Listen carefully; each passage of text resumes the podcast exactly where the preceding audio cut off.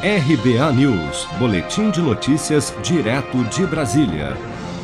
No dia seguinte ao apelo do ministro da Educação Milton Ribeiro em rede nacional de rádio e televisão pela volta às aulas presenciais, o ministro da Saúde, Marcelo Queiroga, disse a jornalistas nesta quarta-feira que as aulas presenciais devem ser retomadas mesmo sem imunização completa dos professores.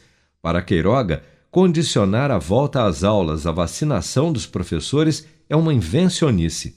Vamos acompanhar. Não tem exigência de vacinar professor, isso é invencionice. O mundo todo já voltou à aula sem necessidade de vacinar professor. Agora a nossa campanha vai muito bem e 80% dos professores do ensino básico já estão vacinados com uma dose. É? Então, o que precisamos são protocolos de segurança uso de máscara, testagem. Vários estados, vários municípios já estão com esses protocolos. O que nós queremos é dar uma, diretri... uma direção nacional né, para fortalecer e dar mais segurança ao retorno às aulas.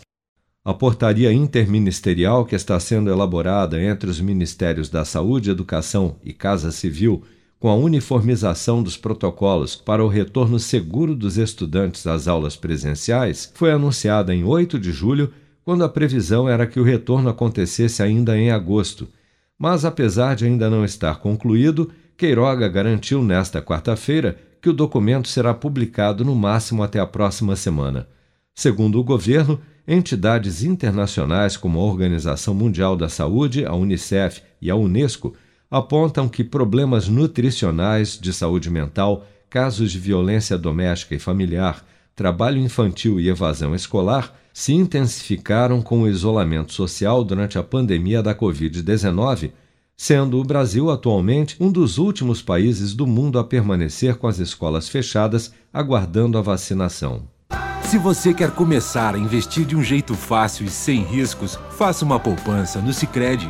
As pequenas economias do seu dia a dia vão se transformar na segurança do presente e do futuro. Separe um valor todos os meses e invista em você. Poupe com o Sicredi, pois gente que coopera cresce.